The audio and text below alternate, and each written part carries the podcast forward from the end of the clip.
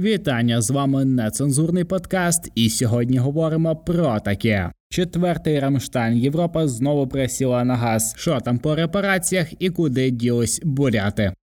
Гей, гей, гей, гей, гей! Радий знову вас тут вітати. Дякую за те, що з нами, і дякую за те, що знаходите для нас час в вашому неймовірно щільному графіку вашого прекрасного життя в Україні. Так давно не бачились, так давно не чулись, так багато всього змінилось. Ми трошечки з'їздили у відпустку. Я сподіваюся, що у вас теж вийшло трохи відпочити за цих чудових 10 літніх днів. Сподіваюся, що ви їх не прогавили, як і будь-які який день свого життя і стали трохи краще, трохи більше. Можливо, зарядилось якоюсь енергією для того, аби з нами тут, як завжди, непрофесійно, нецензурно і дуже повихнево про те, що відбувається навколо нас. Здавалося б, не так і багато часу пройшло з останньої нашої бесіди, а стільки всього змінилося. І острів Зміїний звільнили, і Джунсюк пішов з посади. Блін, дуже шкода Джунсюка, але він стільки всього зробив, так активно підтримував Україну, що мені здається, він йде на засудження заслужений відпочинок, і я переконаний, що підтримка Великої Британії не залежала тільки від нашого з вами улюбленого прем'єр-міністра. Вона напевно що акумулювалася в ньому і передавалась Україні. А загалом я гадаю, що Британія буде продовжувати підтримувати Україну. В принципі, як це і робив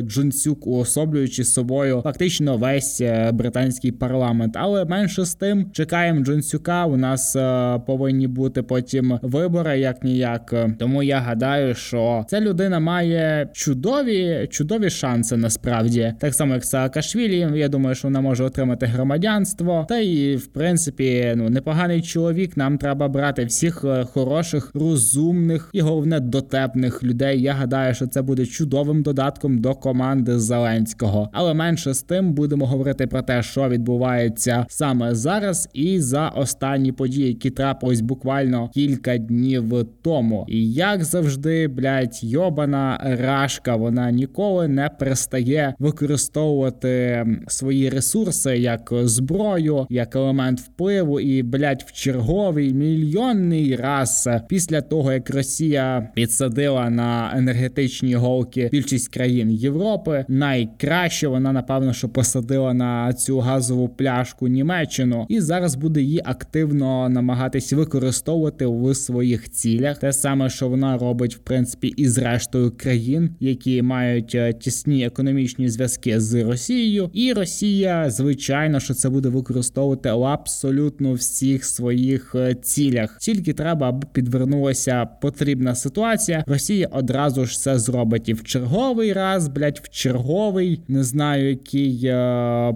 по ліку вже раз, який вже момент наступає, що так, блять, Росія використовує використовує постійно газ як зброю. Постійно це говориш, говориш, говориш. Ніхто в Європці не хоче це розуміти. Так відмовилось приблизно там шість країн повністю від газу. Там Польща, Литва, Канада, Штати. Але до сих пір серйозно залежними від них залишається Німеччина, Франція, Італія, Угорщина і ще кілька країн такої старої Європи. Ну звичайно, що Австрія, плюс багато хто з колишніх посадовців посадовці вище вище згаданих країн обіймають посади в тому ж Газпромі. Тому це така дуже двохстороння така кімнатка, в якій по одну сторону ти, начебто, і заробляєш якісь гроші, це те, що лобіюєш е, інтереси терористів. А з іншої сторони, ці ж самі терористи намагаються тебе ще більше використати і поставити тебе в настільки залежне становище, що тобі доводиться вибирати або між своєю країною країною або між грошима. Дуже часто якраз е, оцей акцент зміщується саме на перший варіант. Що сталося? Росія, як е, і в принципі завжди, кожного року кілька разів перекриває свої газопроводи для того, аби ну типу провести якісь модернізаційні роботи, щось замінити, щось поставити нове, щось там почистити. Зазвичай е, про ці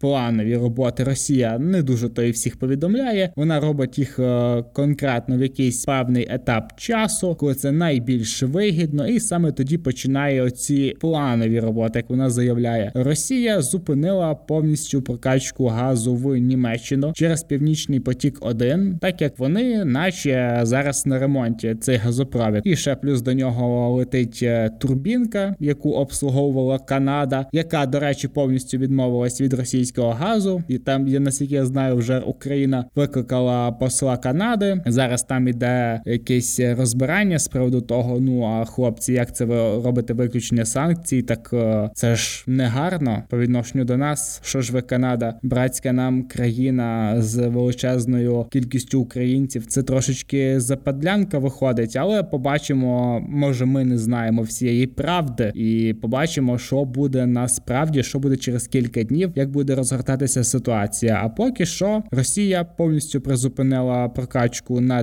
10 днів. Я гадаю, що після плину цих 10 днів з'явиться ще 10 днів, які будуть потрібні для того, аби провести якісь завершальні етапи по ремонту, для того, аби в подальшому ми щось там, і це затягнеться ще десь на 10 днів. За цей час е, будуть потрошечки, потрошечки пустіти сховища в Німеччині. Росія повинна вже зараз почати шантажувати Німеччину, Нідерланди, Францію і так далі. Країни ці газом, тому що ну загалом з важелів впливу залишились тільки ці. Ну і ще є нафта, але на нафту достатньо скоро почнуть е, такі діяти санкції, ті ж самі, які були накладені в шостому санкційному пакеті. Скоро вже буде сьомий. Про це ми теж будемо говорити. Ну а поки Росія намагається ще відчайдушно впливати на країни з допомогою цього висратого газу, що зазвичай і приводить до ще більш швидкого і ще більш ефективного повністю такого шлюзу між Росією і між іншими країнами, де країни вже намагаються шукати альтернативні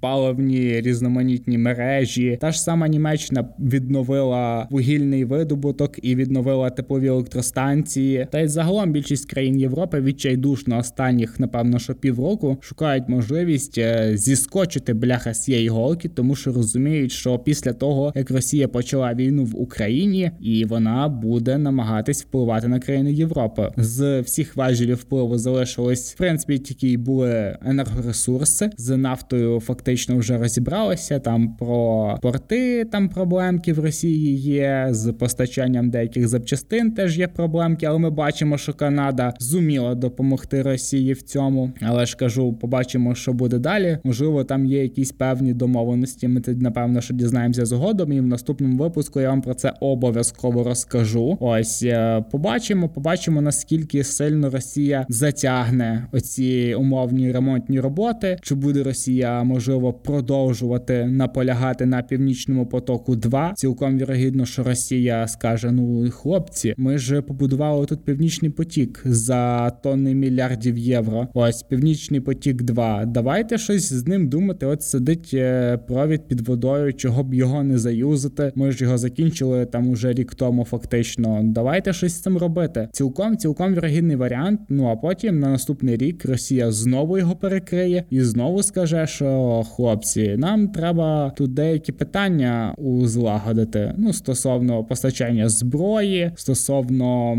надання Україні допомоги, як фінансової, так і технічної, так і військової, і тому подібне. Тому Росія буде намагатись використовувати ці важелі до кінця. Бачимо наскільки швидко Європа зможе оговтатись, по перше, а по-друге, тотально і до кінця, нарешті, позбутися залежності 26 квітня 2020 2022 року сталася визначна, напевно, історична подія, так звана зустріч в Рамштайні. Це авіабаза в Німеччині, на якій зібралося 40 країн світу для того, аби допомогти Україні дати пизди російській оцій, е, як це блять назвати? От я завжди, коли кажу от російський, і я ніколи не можу добрати синоніму до якогось слова, щоб їм щоб якось передати те, що уособлює Росія Росія, то лайно, то гівно з палками, то недокраїна, от що завгодно, і блять, кожен раз хочеться сказати щось ще більш огидне. А потім я зрозумів, що от москалі, Росія, оце вся хуйня, це якраз напевно, що є оце нове значення чогось е, гидкого, чогось е, такого зашкварного і крінжового, що, вибачте, мене за мій молодіжний сленг, але щось таке, що ти згадуєш про це, і думаєш, блять, нахуй я це згадав? Тепер я не зможу поїсти. От щось такого плану в мене викликає м, оце словосполучення Російська Федерація. Коротше, весь світ зібрався нам для того, ну не весь світ, вибачте, я знову таки щось погарячкував. 40 країн світу, які є передовими в елементах озброєння, в армії, в захисті своєї держави, в допомозі іншим країнам. Ось зібралися країни для того, аби нам дати зброю, щоб ми давали пизди росіянам і знищували їх як, як не знаю, як шкідників якихось, як якусь хворобу, як е, загрозу. Напевно, що як загрозу найбільш буде підходяще слово, тому що вони не тільки загрожують Україні, там Казахстану, Молдові, Грузії, Білорусі, там ще кільком країнам. Вони загрожують бляха всьому світу. Оця хуйня про ядерну зброю, це все лайно про те, що там наші сармати долітять до штата, хуйня миня. Це все, блять, треба зупиняти. Все достатньо, годі. Ми, ми це все вже начулися, набачились. Досить. Тепер є потужна військова коаліція, яка збирається спеціально для того, щоб вислухати потреби української армії, вислухати звітність стосовно того, скільки знищено російських генералів, скільки знищено озброєння, скільки знищено командних пунктів, про що ми трошечки згодом поговоримо. Послухати,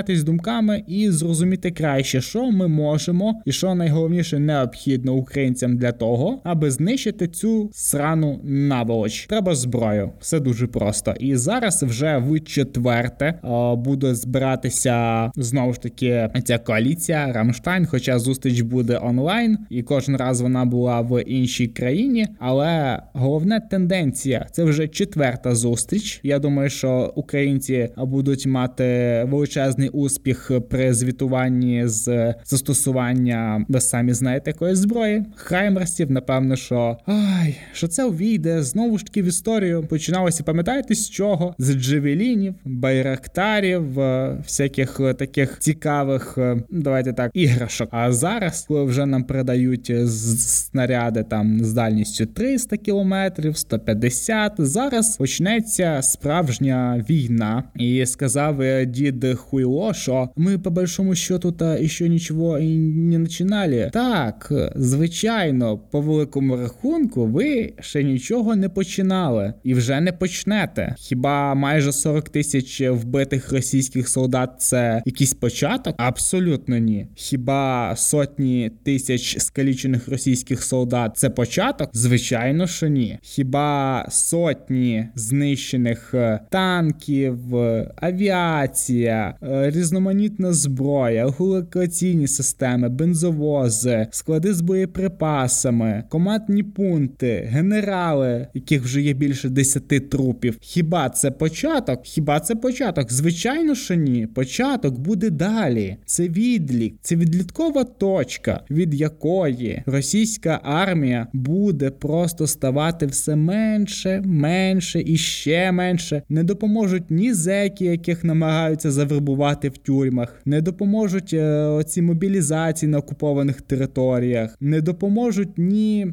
сирійці, блядь, ні чеченці, ніхто не допоможе. Тому що навіть буряти, гарматне м'ясо, яке використовує Росія для того, аби якби так знищити до кінця цей національний осередок на своїй території, навіть вони їх стало трошечки менше, і вони стали трошечки розумніше і зрозуміли, що їм в принципі немає чого пертись в Україну, і ніхто не хоче помирати в Україні. І ходять от жіночки і з плакатами: А где мой син? А где наш муж? Ніхто не знає, де він. А він і не помер, а може і не зник, а може його ще не відправили, а може він навіть є в полоні. Всім похуй, і тут буряти починають розуміти, що це не є необхідність помирати за російський язик. І дід Путін нічого тобі не дасть за це. І навіть якщо твій син там чи брат, чи твій наречений помре на війні, всім похуй буде, тому що ви буряти, вас тримають ні за що. Це стосується будь-якої національності в Росії, крім однієї, якої за фактом немає. Це типу росіяні, тому що є чечени, є буряти, є казахи, є татари, калмики, то завгодно. А росіян це такий збірний образ, елемент такий з, з українців, з білорусів, з чехів, з поляків, з кого завгодно. Це така соляночка, яку Росія намагається видати за себе. Всі ми знаємо, що цього не існує, і ми повинні просто от знищити оцей прошарок людей, які вважають себе росіянами, щоб такі народності, як ті ж буряти, могли повноцінно функціонувати, спілкуватись своєю мовою, слідувати своїм звичаям, своїм релігійним вподобанням. Просто дехто ще не розуміє, наскільки величезна відповідальність зараз є на українцях, і що ми буквально звільнюємо з полону цілі нації, цілі нації, які зараз узурпувала Росія, і якраз такі коаліції, як Рамштайн, величезні пакети фінансової і військової допомоги від США на 6 мільярдів доларів, на 5, зараз на 400 мільйонів доларів на цьому тижні. Це все інвестиції в свободу оцих народів Росії. Якщо зараз в Криму російські військові е, з зеточками, з кепочками можуть отримати пизди Криму, увага, то уявіть собі,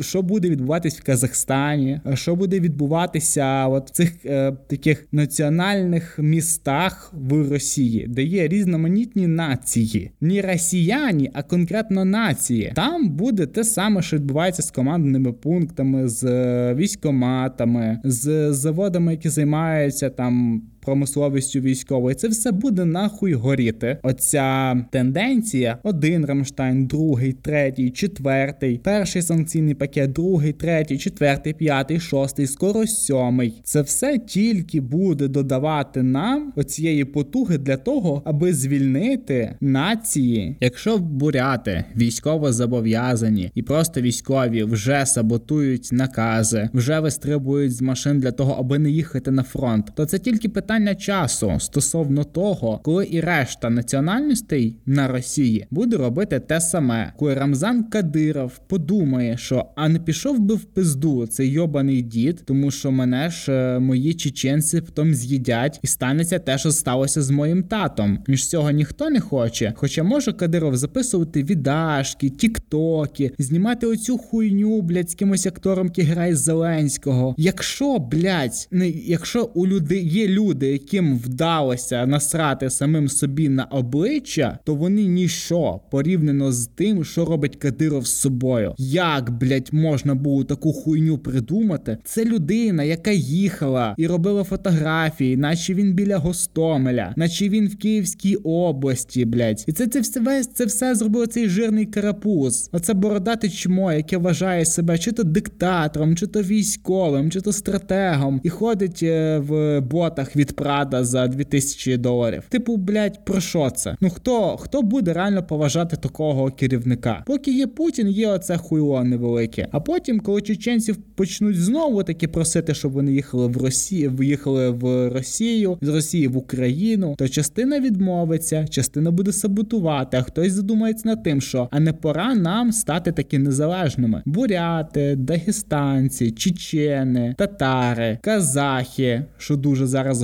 головне, я гадаю, що як я казав раніше у випусках, що Казахстан е, нахуй просто пошле Росію в якийсь момент, і те так дуже ґрунтовно. Поки що Такаєв ще їздить на ці всі саміти, зустрічі, на цю всю хуйню з Талібаном, але він вже показав своє відношення до Росії, до Путіна, до цієї ініціативи великоросійської державної хуйні і тому подібного лайна. Тому це я ще раз повторю, стільки питання часу. Як за швидко це буде буде детонувати. Е, я очікую на протязі, напевно, що кількох тижнів підпалів військоматів в Бурятії. Я очікую ще чергової якоїсь бавовни в наших сусідніх е, містах, маю на увазі російських. Це тільки початок. А отакі зустрічі в Рамштайні вже четверта, після якої ми будемо робити висновки. Ми будемо дивитися, що нам потрібно, що нам не потрібно, що нам можуть найголовніше передати. Якщо ті ж самі Хаймерси зробили за два тижні дуже чітких і влучних 14 пострілів, де просто раз за разом кожного дня вибухають по кілька складів з боєприпасами, як зникають командні пункти в Херсонській області. Е, причому якраз найбільша кількість ударів якраз була і по Херсонській області, потім Мелітополь, потім Луганськ, потім Донецьк. Це значить, що Україна готується до контрнаступу. Коли він станеться ще до кінця невідомо, але знищуючи запаси, знищуючи тил окупантів, цей процес може піти набагато швидше і бути загалом набагато ефективнішим. Острів Зміїний. Е, всі ми чудово вже знаємо. Вже може навіть трошки призабули про те, що Україна блискуче зачистила цей український острів від російських військових. Зачистили його настільки гарно, що російським військовим довелось сказати, що це жест доброї волі, але російський жест доброї волі це коли Росія навіть трупи своїх орків не забирає з собою, коли сйобується, а може просто й не встигли з'їбатися. Острів зачищений просто тотально. По ньому працювали дуже гарно і дуже найголовніше влучно, але це дуже важливий е, такий стратегічний об'єкт, який е, дозволяв Російській Федерації блокувати нам Дунай. Так уявіть собі, ще хтось користується річками. Нагадаю, що два роки тому, коли Зеленський прийшов до влади, вони почали запускати систему розвантаження доріг через річкові шляхи, через море, через порти для того, аби трошечки розвантажити наші дороги і не розбивати їх. А по-друге, для того, щоб як колись в давнину при Русі користуватися чим правильно шляхами водними і річками, і прутами, і морем, і це все використовувати. І зараз, через сотні років, ми в черговий раз знову використовуємо річки. Яким чином в Україну зайшли перших вісім іноземних е, суден, які прибули в порти України для того, аби перевести агропродукцію через річку Дунай? Це стало можливим тільки завдяки тому, що Україна зачистила острів Зміїний, з якого Росія могла цілком дістати ці кораблі і їх топити. Україна, бачите, що дуже так розумно, сміливо, і головне, що сплановано це все робиться і має якусь певну ціль, має якусь мету. Розумієте, наскільки далеко наші українські військові від росіян, які захоплюють їбаний острів, звозять туди десятки одиниць техніки, озброєння, боєприпаси, залишаються блять на острові. Україна спочатку знищує оцей корабель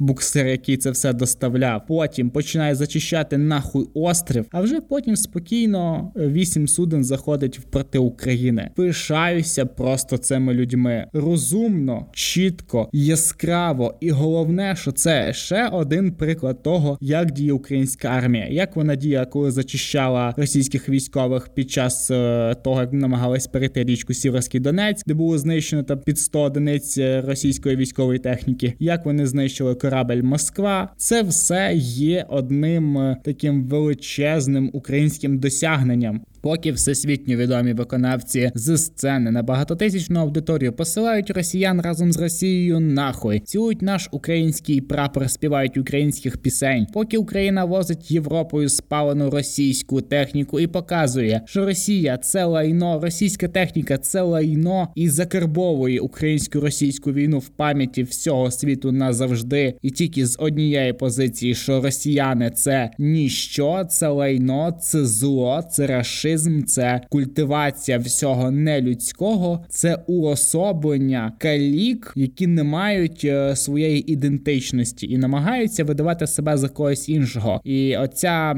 тенденція видавати себе за когось іншого буде росіян перестигати дуже дуже довго. Вона буде за ними стежити, буде за ними слідкувати, буде тягнутись за ними всюди, тому що росіянам буде соромно казати, що вони росіяни. Це звичайно, що прекрасно, і для того, аби ще більше людей Росії зрозуміли, що вони ніщо, що вони шматки лайна, що вони не можуть бути повноцінними людьми в цілому. Нам потрібно знищувати їх все більше і більше і більше. Знищує їх наша армія, наші військові. Їм в цьому допомагають волонтери і просто такі люди, як ми з вами. Тому черговий раз, як завжди, запрошую вас скинути сотку на ЗСУ. Чи фонд притули, чи фонд повернись живим, чи будь будь-який інший. Головне, що ви своїм маленьким донатом наблизите нас до великої перемоги. А поки ми поговоримо про гроші, так про репарації, тому що Росія за от повномасштабну нашу війну, яка триває ще до сих пір, кожен день знищує цивільну інфраструктуру, кожен день знищує лікарні, школи, садочки, житлові будинки, цілі комплекси, сотні тисяч людей позбулися своїх будинків назавжди. Мільйони людей виїхали за кордон, безліч людей просто втратили роботу, і це все кошти. Це все треба відновлювати. Це все треба повертати до життя. Ми це обов'язково зробимо. На це піде багато часу. Це не буде не за рік, не за два, не за три і не за п'ять. Але час у нас є. Нам головне зараз закрити питання з сусідами раз і назавжди. Я переконаний, що так і буде. Головне так зсередини трошечки підхитнути оцю хуйню з народностями. А там я думаю, що воно понесеться і без того добре. Так, от про що це я? Про репарації, які Росія повинна виплачувати Україні. Але ми ж знаємо, що це їбучі орки. Вони не вміють читати, вони не вміють користуватись ручкою папером, і всі, в принципі, домовленості, які підписані з росіянами або не підписані, вони не мають за собою ну ніякого сенсу і ніякого